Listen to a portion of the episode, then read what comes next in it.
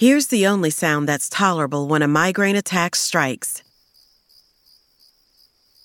Nurtec O D T rimegepant seventy-five milligrams can provide migraine pain relief, which can help break the silence. Nurtec is the first and only medication proven to treat and prevent migraines in adults. Don't take if you're allergic to Nurtec. The most common side effects were nausea, stomach pain, and indigestion. For important safety, prescribing, and patient information, visit N U R T E C dot com.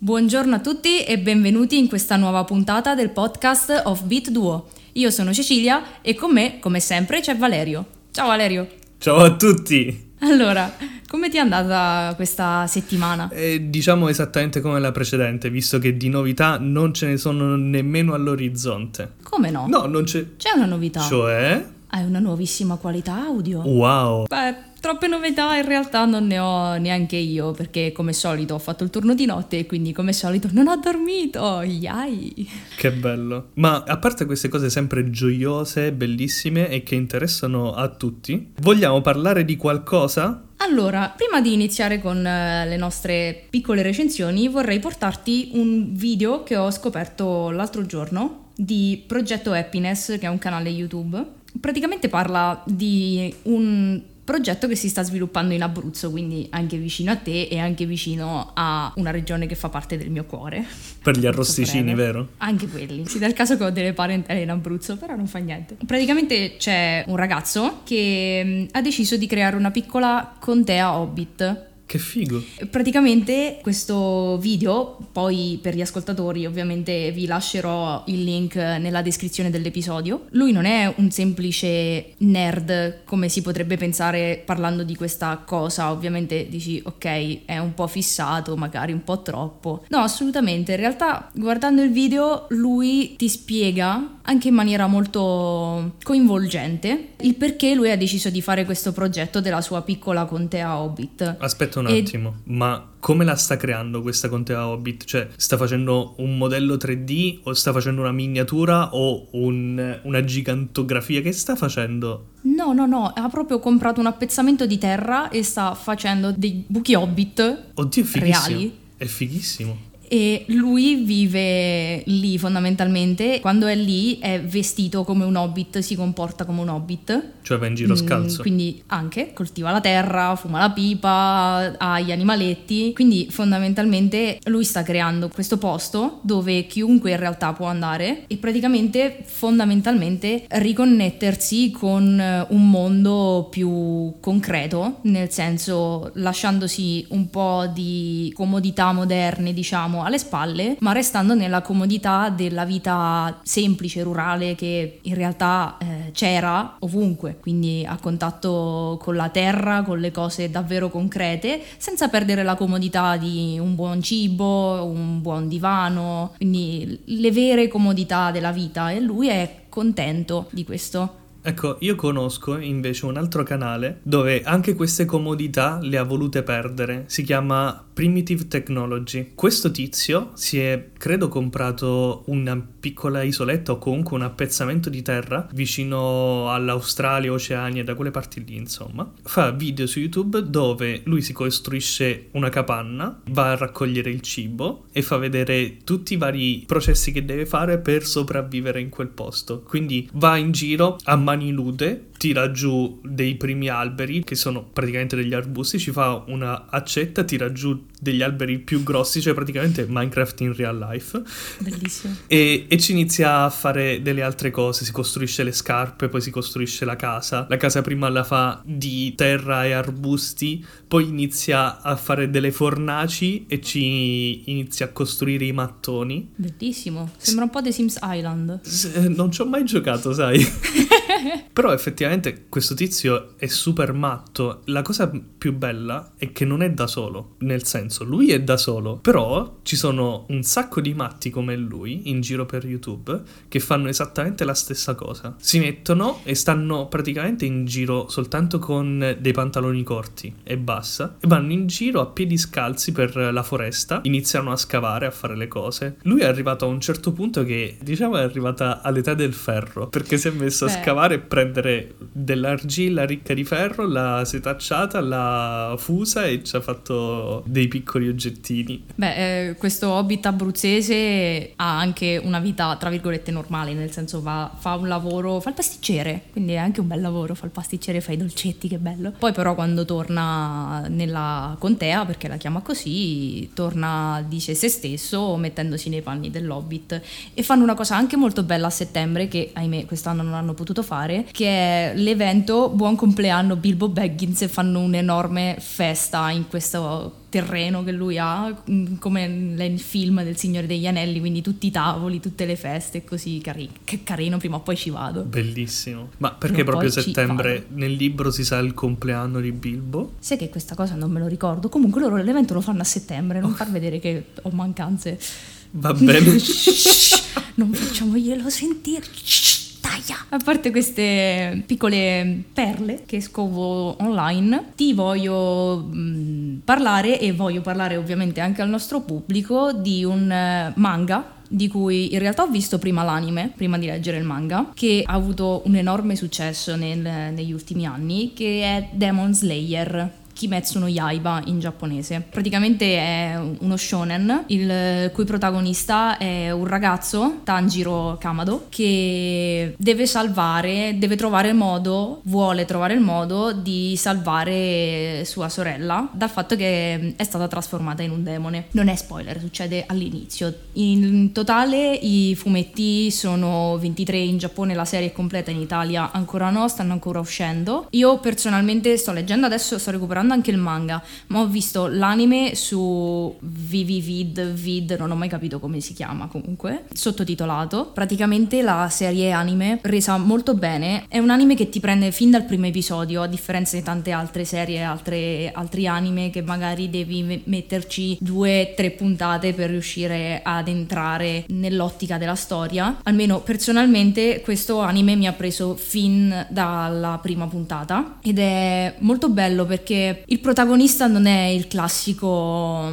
eletto, il classico prescelto dalla storia, ma fa molta fatica nel suo allenamento per riuscire, come dicevo, a trovare una soluzione per, per sua sorella. Cioè si vede proprio che ci mette fatica, quindi la crescita del personaggio la percepisci all'interno della storia, e gli effetti visivi in questa serie anime sono stupendi. Il protagonista fondamentalmente fa degli attacchi con la spada, lui combatte con una katana. Molte delle sue mosse sono caratterizzate dall'elemento acqua, ma è reso in stile dipinto giapponese, quindi tu vedi queste onde in stile dipinto giapponese con tipo la schiuma bianca tutta spumosa, è bellissimo. Preferisco molto di più lo stile artistico dell'anime rispetto a quello del manga, è un disegno del, del manga un po' particolare, ma non riuscivo a resistere all'attesa delle nuove serie anime, della nuova stagione anime, quindi sto comprando tutto il manga come solito mio. È una bella storia perché ci sono altri personaggi, ovviamente si assistono a vari personaggi, c'è il personaggio demenziale, anche due, fanno molto ridere anche in alcuni momenti. È, una be- è un bell'anime perché è uno shonen, ma è diverso dal solito, nel senso che il protagonista non ha la vita facile, quindi è bello effettivamente partecipare alla visione de- dell'evoluzione della storia in generale, non è tutto liscio come l'olio come di solito. Questo manga è stato il primo manga in tredici anni a battere i record di vendite di One Piece, che per tredici anni è stato praticamente imbattuto, campione di, di vendite. Demon Slayer è stato per la prima volta in tredici anni il primo a batterlo, quindi immagina quante copie hanno venduto in Giappone. Ovviamente questo è un calcolo fatto sulle vendite in Giappone. Certo, perché alla fine i manga li vendono all'estero sì, ma soltanto per la nicchia, mentre in Giappone sono un fenomeno popolare veramente molto molto ampio. Beh sì sì, considera che hanno le riviste loro soprattutto, poi escono i tanbuk che sarebbero i volumi che noi conosciamo. Non voglio parlare della trama perché finirei per spoilera- spoilerare qualcosa, quindi io te lo consiglio, anche se so che è inutile consigliarla a te, ma lo consiglio ai nostri ascoltatori se gli piace il genere shonen. Personalmente gli do una votazione di credo quasi nove nove dai microfoni, tutti avvolti da queste onde di acqua in stile giapponese. giapponese. Sono tantissimi. Mi è piaciuto tantissimo, tantissimissimo. E sta per uscire un film, non vedo l'ora che esca ancora. Non credo che abbiano ancora annunciato l'uscita, ma lo attendo con ansia. Lo fanno in live action tipo la Disney, così. No, no. Tu invece oggi di cosa ci vuoi parlare? Io volevo iniziare a parlare eh, del nuovo show, nuovo relativamente, show di David Letterman. Non so se lo conosci. Non l'ho mai visto, però sì, lo conosco, ho visto gli sketch. Per chi non lo conosce, è un presentatore tivù che per tantissimi anni ha fatto uno show che si chiamava David Letterman Show. Era praticamente un, un talk show dove lui faceva interviste, o meglio era un late night show dove ci stava la parte di talk dove lui faceva le interviste e in più ci stavano dei piccoli sketch e altre cose così. È stato licenziato dalla la rete televisiva che mandava in onda questa cosa e qualche anno dopo è tornato a fare la stessa cosa praticamente, però per Netflix. Infatti eh, adesso ci sta un suo show dove sono uscite già tre stagioni dove ad ogni puntata lui intervista un ospite importante, ma molto importante, cioè gente del calibro di Obama. Mi sa che l'ho intravisto sulla mia home Netflix, in effetti, ora che mi ci fai pensare. Sì, in italiano si chiama Non c'è bisogno di presentazioni questa serie, e come il suo classico late show ci sta l'intervista e ogni tanto è intramezzata da dei piccoli sketch, però che di solito non tendono a voler essere divertenti, ma tendono a voler approfondire l'argomento di cui si sta parlando, facendo degli esempi pratici, facendo vedere effettivamente le varie cose. Tra le puntate Eh, bonus, perché ci sono delle puntate bonus in cui parla delle persone che sono un po' più alla mano, che non hanno fatto cose importantissime per la società, ma che sono che l- loro volevano invitare lo stesso. Ci sta una puntata dove lui intervista eh, l'attore di Una notte da leoni, quello più matto di tutti, ah. Zack qualche cosa, il nome, sì, sì, sì. Il cognome è impronunciabile, quindi non lo sì, dirò. Sì, è impronunciabile, ah, Dio, eh, lo adoro. Ed è una persona impacciatissima nella realtà, è una persona veramente impacciata. Lui infatti non è un attore, è prima di tutto un comico. Lui fa tantissima stand up e si è ritrovato anche a fare dei film. Però tornando un passo indietro, quando intervista Zack, per diciamo rompere il ghiaccio, gli parla di una serie tivù coreana che dovrebbe essere un originale Netflix, però non, non dice il titolo. Io ho voluto trascrivere, e ora vi leggerò la sua recensione di questa serie coreana, perché io pensavo di non fare delle bellissime recensioni, però David Letterman mi batte effettivamente. Allora, dice, vai, allora, dai. Dice testali parole: la telenovela coreana di cui mi sono appassionato era riguardo la cucina, e a quanto pare la Corea è il centro culinario del mondo. Questo chef era molto esigente e c'era una giovane cuoca, e si capisce sin dall'inizio che voleva avere successo nel suo lavoro, ma anche con piacere lo chef, mister Masterchef della Corea. Ecco il punto, lui la faceva cucinare più e più volte lo stesso piatto e non era mai abbastanza buono, mancava sempre qualcosa e lei restava fino a tardi dopo la chiusura del ristorante e arrivava prima che aprisse e lavorava duramente. E così a volte andavano d'accordo e altre no, ma sai cosa? Prima della fine della stagione si sono messi insieme. Ah. Fine. Wow. Quindi, se questa è una recensione di un presentatore tivù più famoso probabilmente del mondo, visto che alla fine chi non ha mai sentito il nome David Letterman, io posso permettermi di parlare invece del film che ha fatto Zack, dove ci sta lui come protagonista assoluto, che si chiama Between Two Ferns, cioè Tra due felci, tradotto letteralmente. È un film che parte tutto quanto da un'idea di uno sketch dove lui sta su un palco, seduto su una sedia, ci sono due felci dietro di lui e c'è un'altra sedia dove si siede un ospite e lo intervista. Quindi stesso scenario più o meno del David Letterman Show. L'unica differenza è che lui fa delle domande scomodissime, delle cose che mettono molto in difficoltà i personaggi. Tutti i personaggi che sono invitati lo sanno che stanno per ricevere delle domande, diciamo, strane, ma non sanno quali domande. E tra gli invitati, di nuovo, ci sta anche Obama. It's everywhere! E, e gli chiedono delle cose scomodissime, tipo: come ci si sente ad essere l'ultimo presidente americano nero?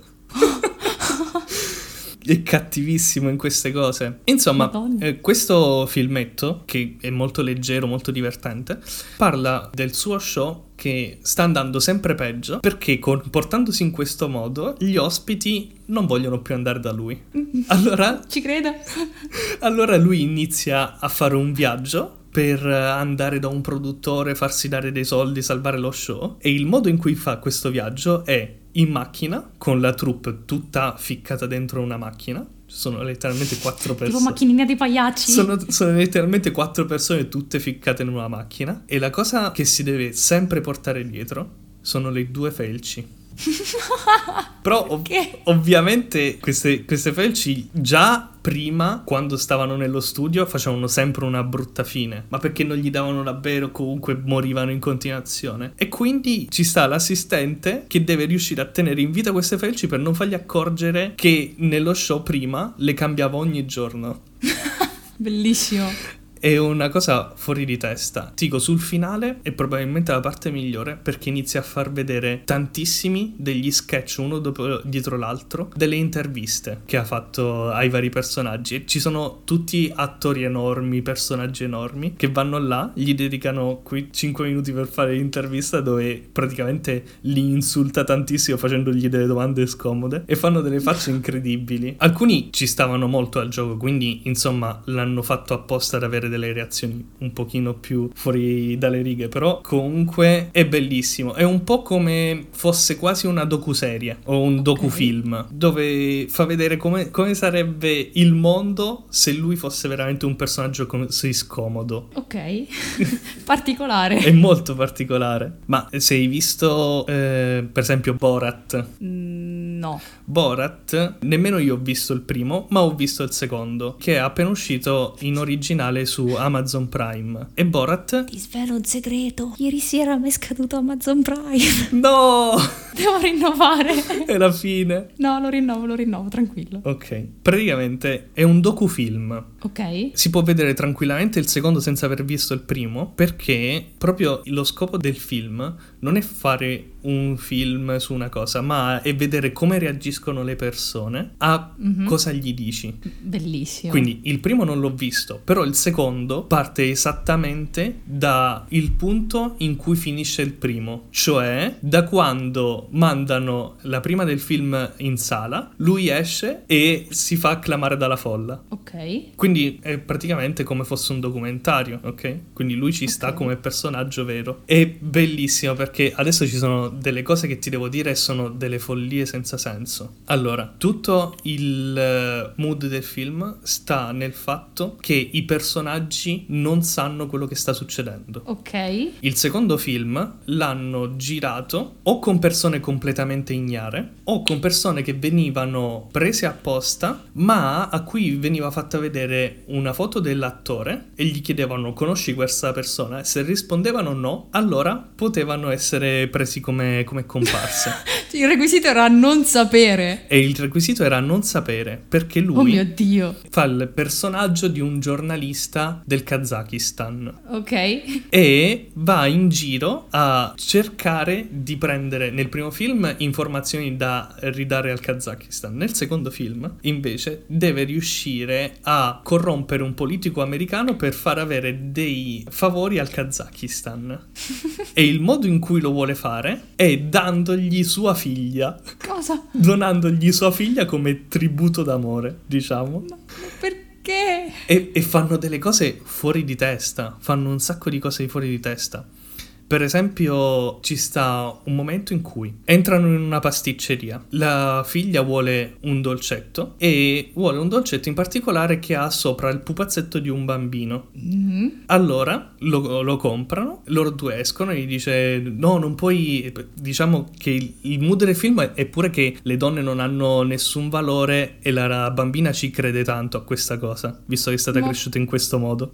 Ma povera cucciola. Sì, e quindi gli dice: no, non puoi farti vedere a mangiare in pubblico, dobbiamo andare là dietro. Si mette tipo in fondo a un viale, dietro a un cassonetto, mangia il dolce. Povera. Mangia il dolce, e questo pupazzetto di un bambino gli finisce in bocca e se lo ingoia. Allora quello che fanno è andare in uno studio studio tipo di un pastore cristiano per eh, supporto alle famiglie. Okay. E gli dicono: mia figlia ha un bambino nella pancia, glielo potete glielo potete togliere? Mio Dio, che ok, se, basta.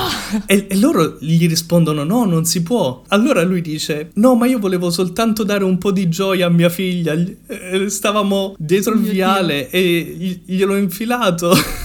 Okay. Ed è così fuori di testa tutta la situazione che non puoi fare a meno di ridere. Io veramente avevo le guance che mi facevano malissimo per il ridere quando ho finito il... anzi, a metà del film già. Ci sono delle scene okay. veramente fuori di testa ed è bellissimo. Beh, questa è già abbastanza fuori di testa. Questa è, è una delle, delle scene migliori, ma ce ne sono ancora di meglio. Ma c'è un'altra cosa ancora più fuori di testa però. Dimmi. Non hai dato ancora nessun voto. Allora, eh, David Letterman Show, eh, cioè non c'è bisogno di presentazioni, sono sette otto microfoni, dai, otto microfoni con i microfoni sopra. Anche otto microfoni, sette microfoni, quant'è che hai detto?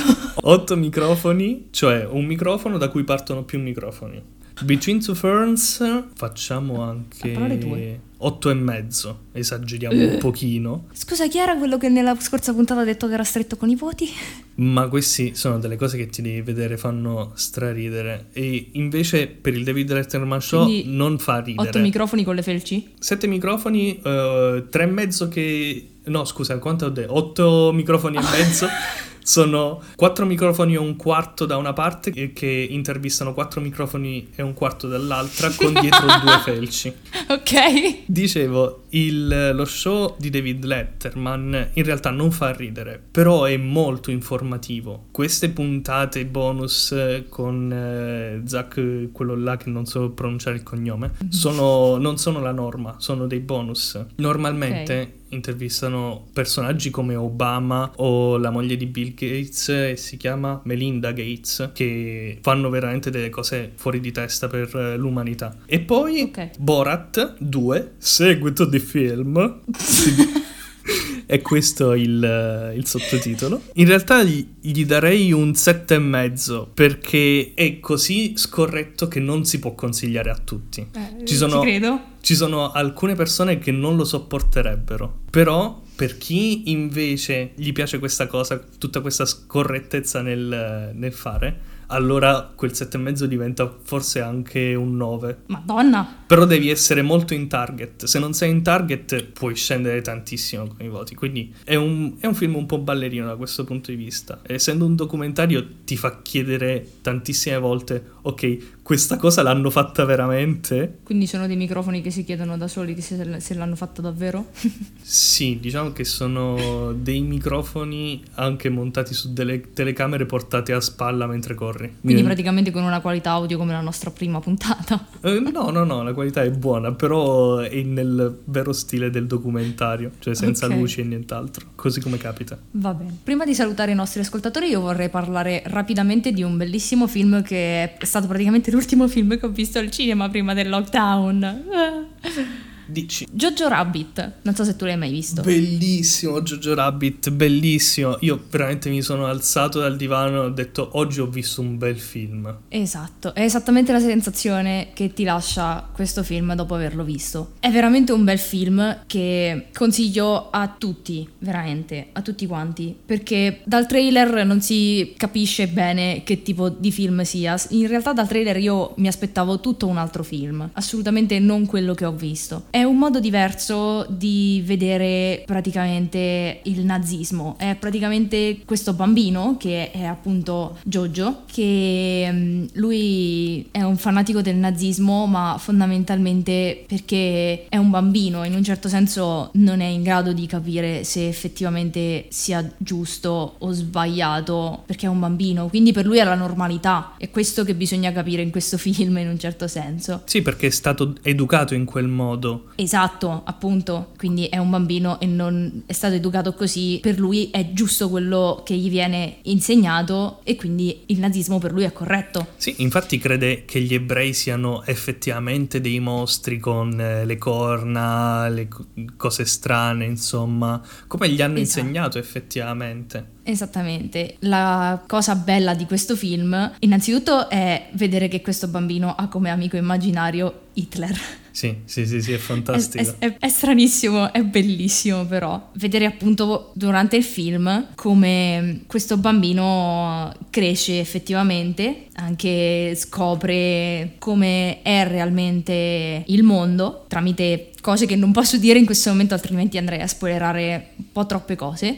Comunque impara a dubitare di quello che gli è stato insegnato, capisce che non è per forza corretto quello che fino a quel momento ha conosciuto. È stupendo perché dalla comicità di questo film, in un momento specifico anche del film, di, di questo lungometraggio, si passa ad una scena fortemente drammatica. Che è praticamente però l'unica scena fortemente drammatica. Ci sono altre scene dove può esserci del dramma, ma è un dramma che non viene spiattellato lì, mentre quella scena in particolare è una scena in cui il dramma viene effettivamente spiattellato in faccia allo spettatore. Allo spettatore, grazie mille. Esatto. Comunque, sì, è una scena che viene resa in maniera, direi, perfetta, perché proprio c'è uno stacco netto fra le due situazioni in pochissimi secondi, forse neanche secondi interi, ma ti fa calare esattamente nel dolore del protagonista. Sì, tantissimo. Ed è un bel film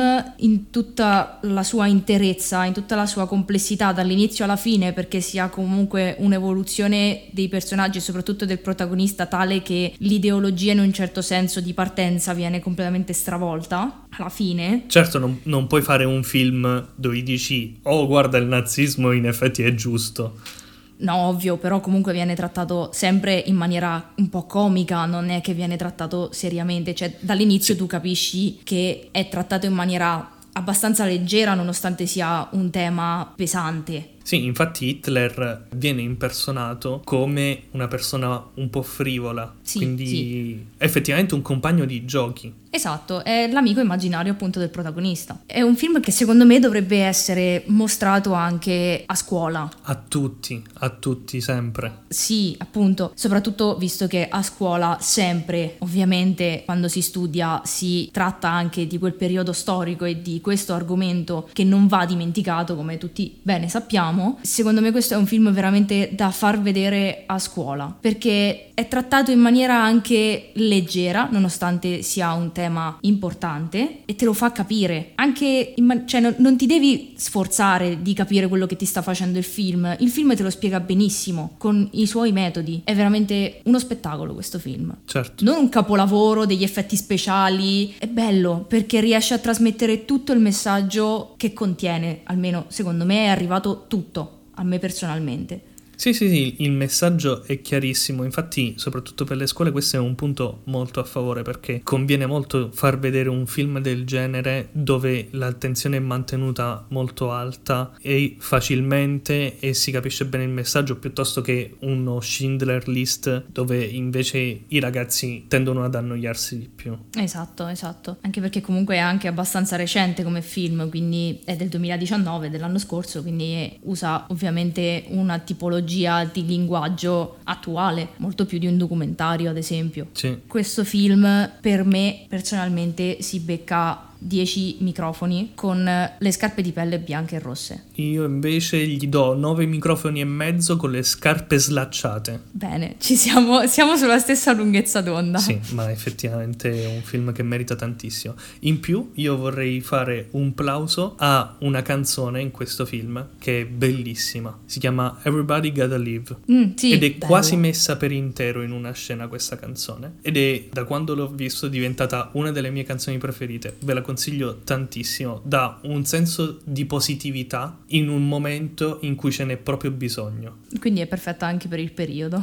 Non solo, ma nel contesto del film c'era bisogno di metterla, l'hanno messa ed è perfetta. Sì, sì, è tutto trattato benissimo in questo film. È bellissimo. Quindi credo che possiamo concludere qui. Per il momento direi di salutare i nostri cari ascoltatori. Ciao. E un saluto, alla prossima. Ciao a tutti. Ciao.